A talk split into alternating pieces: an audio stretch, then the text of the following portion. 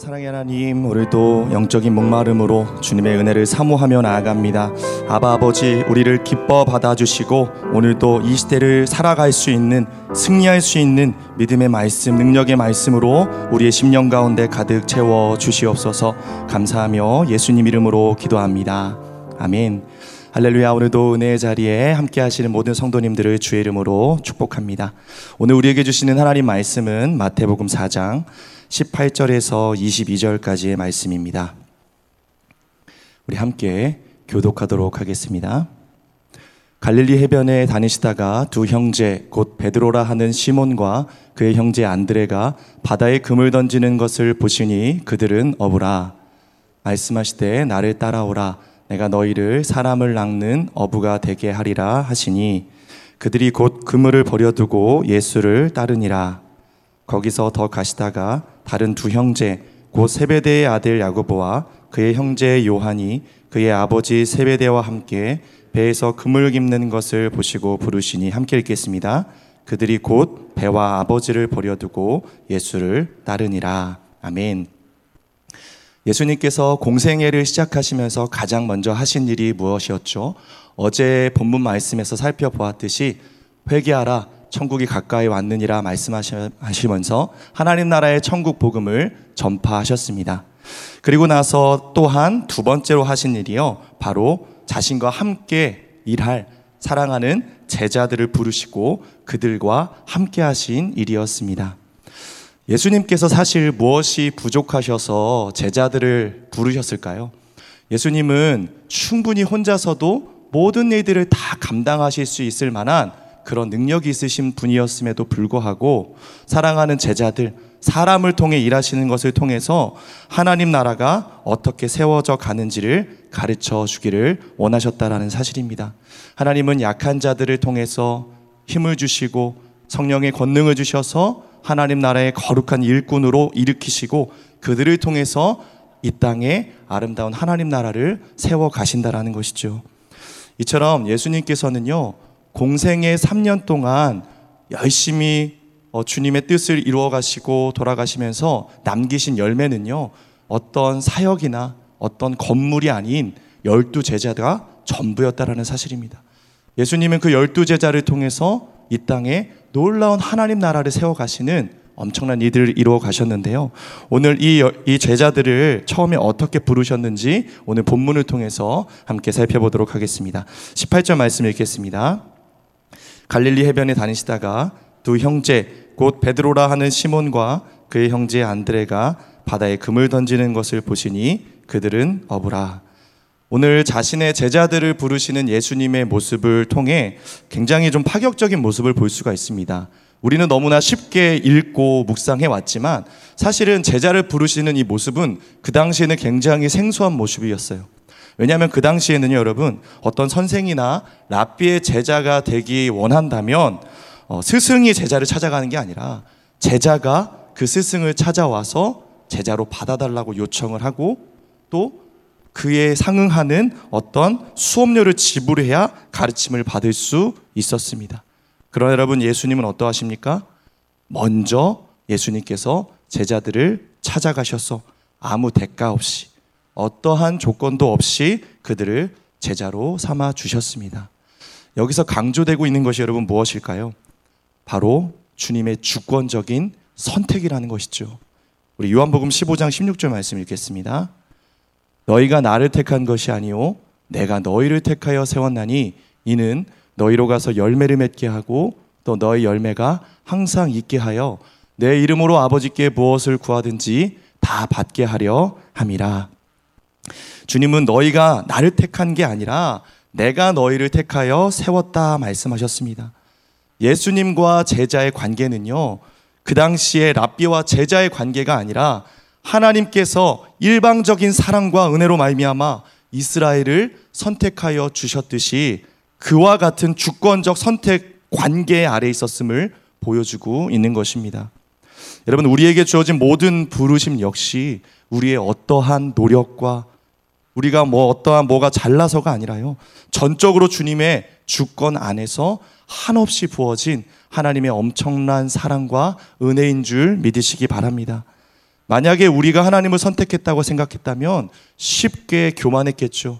그러나 아무런 자격 없는 우리를 주님이 조건 없이 부르시고 선택해 주셨다는 것을 통해서 우리가 한없이 주님 앞에 겸손해질 수밖에 없다라는 것입니다.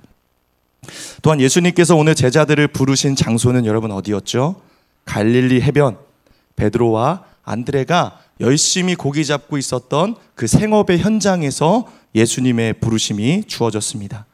이처럼 예수님은 늘 우리를 부르실 때 우리가 열심히 살아가고 있는 일상 속에서 삶의 현장 속에서 우리를 부르신다는 것입니다. 우리의 평범한 일상 속에 예수님이 찾아오실 때 우리의 인생에 하나님의 놀라운 통치가 시작되고 또한 더 높은 차원의 부르심을 향하여 나아가는 특별한 인생이 시작된다라는 것입니다. 또한 18절 말씀을 보시면요. 예수님이 그들을 부르시기 전에 먼저 무엇을 하셨음을 우리가 확인해 볼 수 있나요? 바다에 금을 던지는 모습을 보고 계셨다라고 합니다. 자, 여기서 여러분 우리가 보신이라는 단어를 좀 주목하기 원하는데요. 원어를 살펴봤더니 이 본다라는 말은 주의 깊게 관찰하면서 표, 어, 보고 계셨다는 표현을 사용합니다. 주님은 그때 과연 무엇을 보고 계셨을까요? 그물을 던지는 그들의 모습 속에서 삶에 대한 진지한 자세, 태도, 성실한 그들의 모습들을 보고 계셨을 것입니다. 여러분, 하나를 보면 열을 안다고 말하지 않습니까? 삶의 현장에서 1차적으로 자신에게 주어진 이 본업에 충실해 왔던 그들의 성실한 모습들, 열정을 다하고 있었던 그들의 모습들을 통해서 예수님은 무엇을 보셨다고요?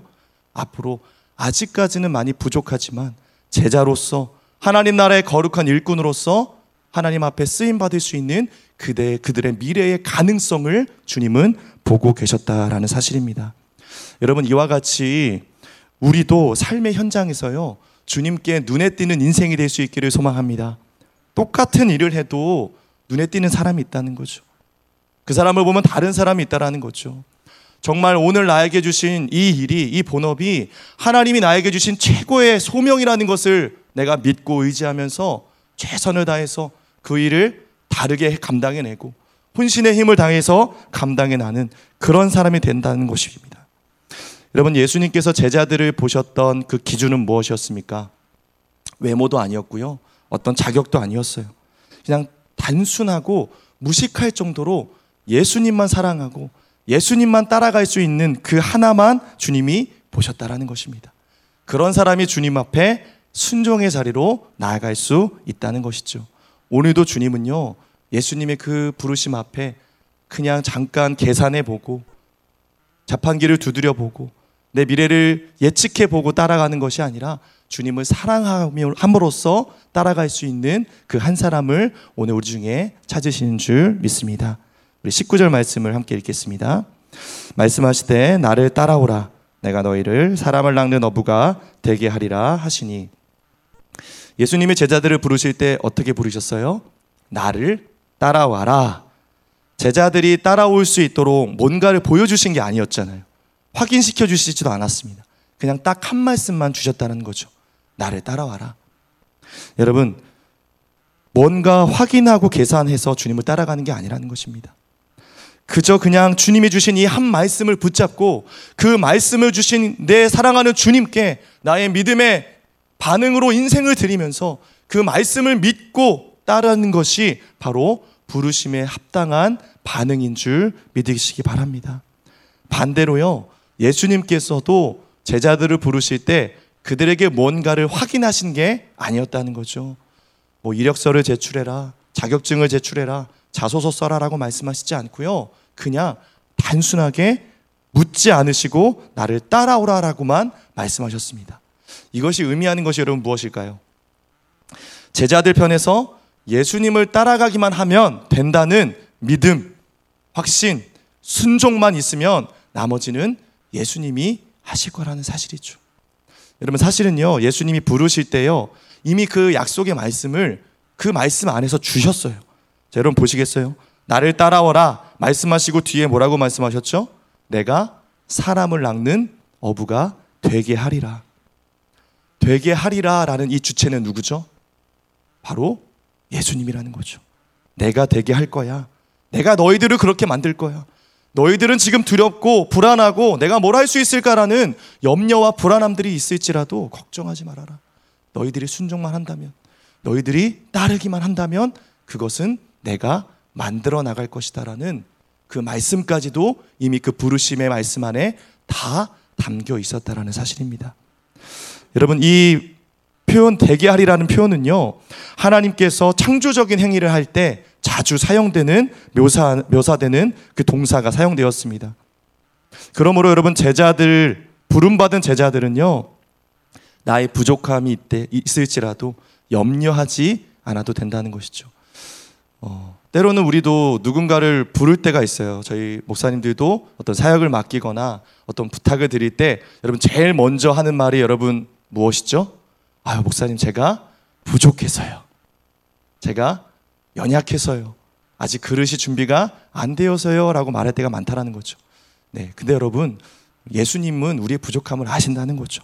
그럼에도 불구하고 주님이 사명을 맡기실 때, 부르실 때에는요, 그것을 감당할 수 있는 기름 부으심과 힘과 능력까지 같이 주시고 나를 그렇게 만들어 주신다라는 것을 여러분 믿으시기 바랍니다. 그것을 믿는 사람만이요. 그 부르심 앞에 믿음으로 순종할 수 있게 된다는 사실이죠. 지금의 내가 아니라 나를 만들어서 그 일을 감당케 하실 우리 주님을 신뢰함으로써 나의 삶을 맡겨드릴 수 있는 순종이 우리에게 있을 수 있다는 것입니다. 또한 여러분, 내가 너희를 사람을 낚는 어부가 되게 하겠다라고 말씀하셨잖아요. 여기에 들어 있는 그 우리가 어떠한 사역과 어떠한 일들을 감당해 나가야 되는지, 되는지에 대한 목적이 들어 있어요. 무엇을 낚는 어부라고요, 여러분? 사람을 낚는 어부. 여러분, 우리가 감당해야 할 복음 사명은요, 그 어떤 것이 아니라 사람을 위한 일이 되어야 된다는 것입니다. 영혼을 구원하는 일이 되어야 한다는 사실입니다. 사람을 통해 뭔가를 이루어가는 것이 아니라 어떤 사역을 이루어가는 것이 아니라 사람 자체가 목적이 되어야 된다는 것이죠. 예수님께서도 사람을 구원하시기 위해서 죽기까지 낮아지시고 십자가를 지시며 우리를 살리시지 않았습니까? 우리의 사역 역시 십자가를 예수님이 지셨듯이 오직 사람만을 위한 사역을 위한 삶이 되라는 그런 부르심이 우리에게 주어졌다라는 사실입니다. 베드로와 안드레는요, 물고기 낚는 업으로 지금까지 살아왔어요. 오늘 날씨는 어떤지, 물때는 어떤지, 어디에 고기가 많을지, 오늘은 어디로 나아가야 될지에 대한 늘 그 고민을 하고 살아가던 인생이 이제는 그 고민이 바뀌어져야 된다는 것이죠. 한 영혼을 위해서 어떻게 구원할 수 있을까? 치열하고 또 치열하게 고민하고 기도하면서 그 영혼을 위한 그런 부르심의 자리로 그들이 나아가야 한다는 사실입니다. 여러분 이처럼요 제자는 한 영혼을 구원하기 위해 주님을 따라가는 사람입니다. 목적이 바뀌지 않고 예수님을 따르면 내 인생이 괴로울 수밖에 없다라는 것이죠. 여전히 고기 잡는 것이 목적인 채로 오늘도 어디에 고기가 많은지 내가 어떻게 더 많이 고기를 잡을 수 있을지를 고민하면서 예수님을 따라갈 수 없다라는 것입니다. 여러분 오늘 우리의 인생의 목적이 완전히 새로워질 수 있기를 주의 이름으로 축복합니다. 우리 함께 20절 말씀 읽겠습니다.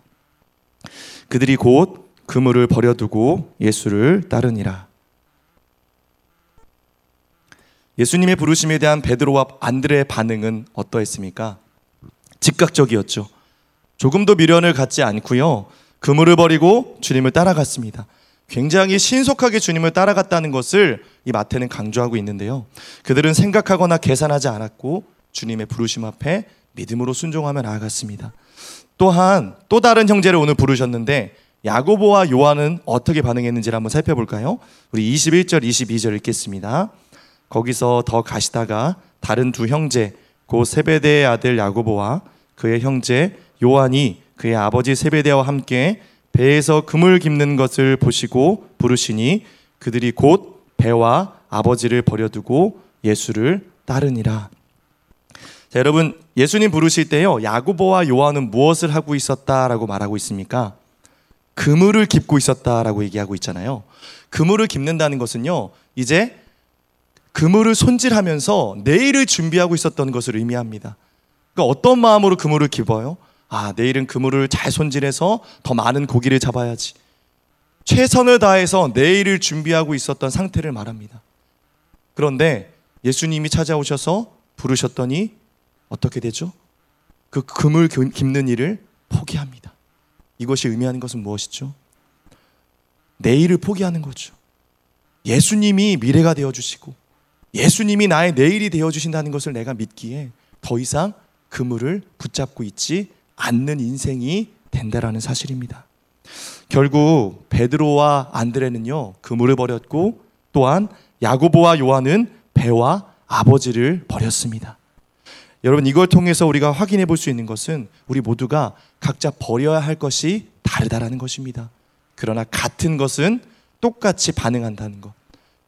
어쨌든 내가 버려야 할 것이 무엇인지는 우리가 다 다르나 동일한 반응은 그것이 무엇이든지 간에 주님을 따르기 위해서는 버리는 반응은 같아야 한다라는 것입니다. 여러분 그물을 버리는 것은요 나 자신 우리 자기 자신을 버리는 것과 같습니다. 가족을 버려두고 배를 버려둔다는 것은요 내가 지금껏 살아왔던 삶의 방식을 버린다라는 것과 같습니다.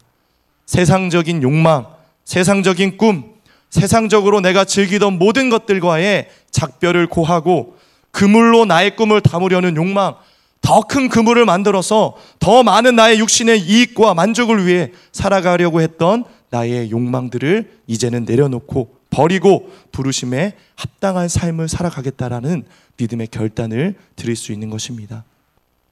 여러분, 왜 우리 인생에 갈등이 찾아올까요? 주님이 불러주셨음에도 불구하고 왜 나는 힘들까요? 온전히 버리지 못하고 주님을 따르려 하기 때문입니다.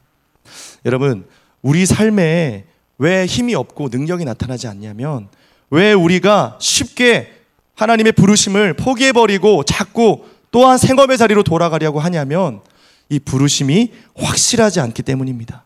그러나 주님의 부르심을 믿고 그 확신을 가지고 부르심에 합당한 삶을 살아가는 사람은요, 힘들거나 고난이 찾아오거나 내가 그 일을 감당하거나 어려움을 만났을 때에도 포기하지 않고 끝까지 십자가의 자리를 지키게 되는 부르심에 합당한 삶을 살아가게 되는 줄 믿습니다.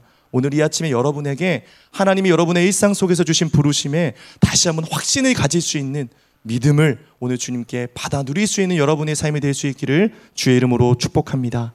사랑하는 여러분, 이처럼 주님이 우리의 평범한 일상 속에 찾아오셨을 때 그때부터 우리의 인생은 특별해지는 줄 믿습니다.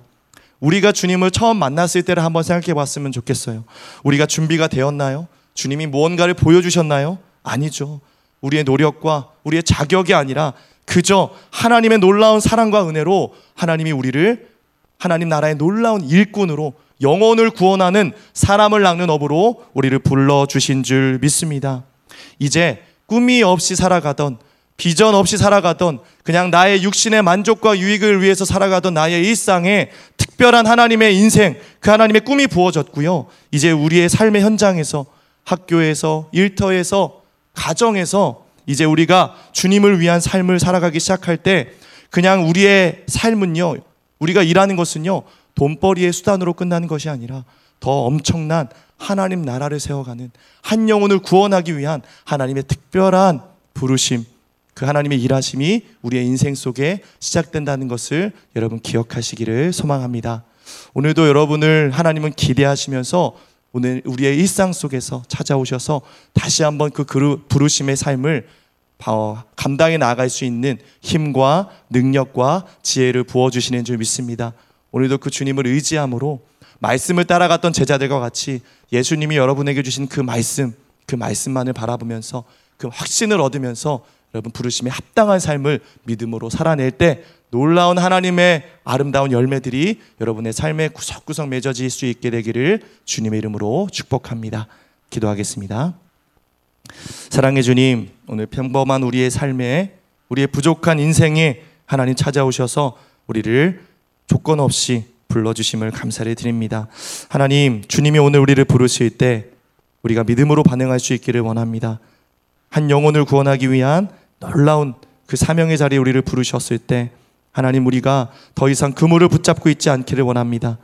우리가 무언가 미련을 두고 여전히 고기 잡을 것을 생각하며 주님을 따라가지 않기를 원합니다. 하나님이 부르신 그 부르심 앞에 우리가 기쁨으로 순종할 때 그 길은 고된 길이 아니라 기쁨과 감사와 하나님 자유한 그런 놀라운 은혜를 받아 누리는 그런 축복된 길이 될 줄 믿사오니 오늘 우리가 믿음으로 순종함으로 그 길을 따라가는 삶이 될 수 있도록 우리를 붙들어 주시옵소서 감사하며 예수님 이름으로 기도합니다.